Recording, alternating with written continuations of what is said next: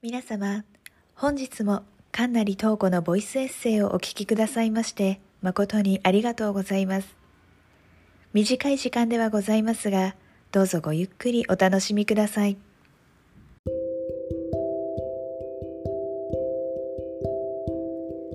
皆さんこんばんは。神成東子です。ここ数年、日本のカプセルトイ、いわゆるガチャガチャ、ガチャポンが海外の方にも人気ですよね。台湾でも街中に日本のガチャがあったりします。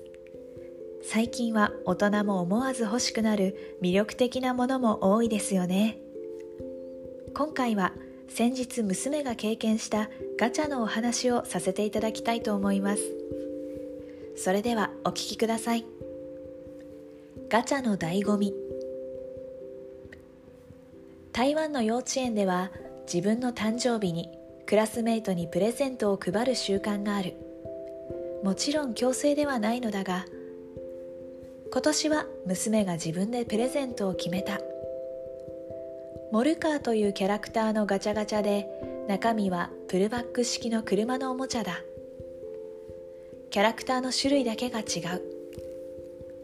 クラス全員がモルカーを知っているし男女分けることなくみんなで同じにできるからこれがいい。とのことだった。日本でもそうだと思うが最近のガチャというのは安いものではなく台湾も同様でこのモルカーのガチャは1回100元。日本円にするとおよそ370円もする。普段気軽に楽しむということはできない。だから娘もこれを機に自分でガチャを回すこと自体も楽しみにしていたところはあったと思う。いざやるぞ。と気合とコインを入れてハンドルを回す。力が足りないので夫が横でサポートすると夫が「あれ?」と言い出すので覗き込む。まだ商品は落ちてきていない。反射的にハンドルに手をかけて気づく。先ほどの夫の言葉の意味。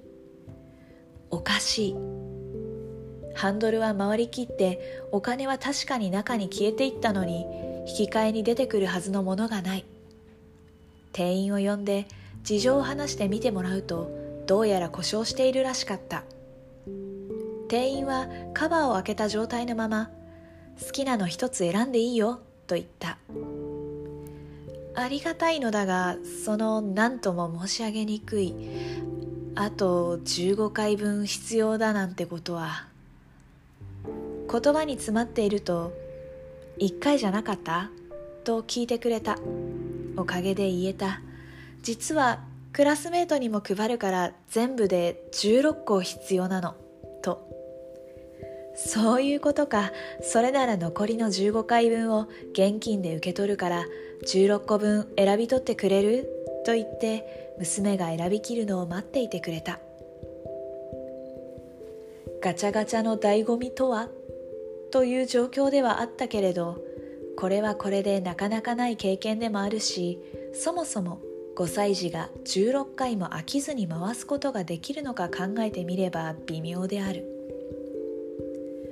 娘の顔を見てみると残念そうにはしていないしみんなに配る楽しみの方が勝っていたようだった。自宅に戻ると大量のカプセルの中身を確認して自分はピンク色のカプセルのものが欲しいと言った。その時点で開けることもできたけれど当日みんなと一緒に受け取る方が楽しいんじゃないかと思ってあえて開けなかった。前日に娘と一緒にラッピングしてその時も娘はピンク色のカプセルを楽しみにしていた。だから当日になって娘が持ち帰ってきたのを見た時は驚いた。カプセルの色は赤だったのだ。みんなに配る時に最初に自分の分をキープしなかったの？と聞くとみんなに先に選んでもらいたかったから自分は最後に残ったものを持って帰ってきた。というあれだけ欲しがっていたのに私は聞き返した。それでよかったのか本当はピンクが欲しかったんじゃないのかと。娘はこう答えた。欲しかったけどピンクは人気だったしみんなに先に選んでもらうのがいいと思った。みんなが喜んでくれたのが嬉しかったからそれでいい。驚いた。娘の優しさは一体どこから来ているんだろう。感心すると同時に娘の誕生日なんだし明らかにこれがいいと決まっていたのだから自宅でキープするかラッピングを変えて最初から娘のはこれだと分かるようにしておけばよかったんじゃないのか？とも思い申し訳なくなった。だけど娘がその場でこのように感じ対応したことを受け止めてあげることが大切なのかもしれないとも思った。欲しいものを手に入れることよりもみんなの笑顔が見れた喜びを知っている娘。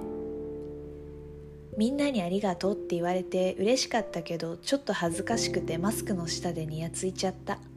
と言いながらまた照れている娘が本当に心から愛しい。5歳の誕生日。改めておめでとう。そうそう。最後の1個を持ち帰った娘はある意味でガチャの醍醐味を味わったのかもしれない。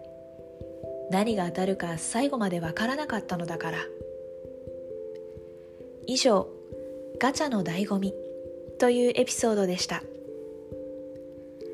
ちなみに今回このガチャのために私が日頃からコツコツ貯めていた50元玉を大量に使うことになりました。後から考えてみれば代金は直接店員さんにお支払いしたので何も50元玉で払う必要はなかったんですよね。せっかく50元玉を使ったのにガチャを回せなくて悔やんでいるのはむしろ私の方だったのかもしれません。このエピソードは NOTE ノートというサイトでテキストを公開しております。ノートスペースかんなり投稿でブラウザからもアクセスしていただけます。ノートはアルファベットの小文字で note となっております。またノートにはコメント機能もございますのでご意見やご感想もお待ちしております。なおクラブハウスではエピソードのこぼれ話やテーマに沿った話題をお楽しみいただけるルームを開設しております。ルーム名はかんなりとうこのブリーフィングルームです。皆様ぜひお気軽にご参加ください。それでは本日はこの辺で。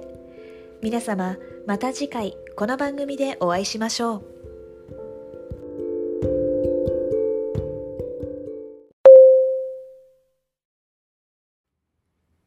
皆様本日もかんなりとうこのボイスエッセイをお聞きくださいまして誠にありがとうございましたお仕事や学業家事育児などお忙しい日々をお過ごしのことと存じます。皆様、体調など崩されませんよう、どうぞご自愛ください。本日は誠にありがとうございました。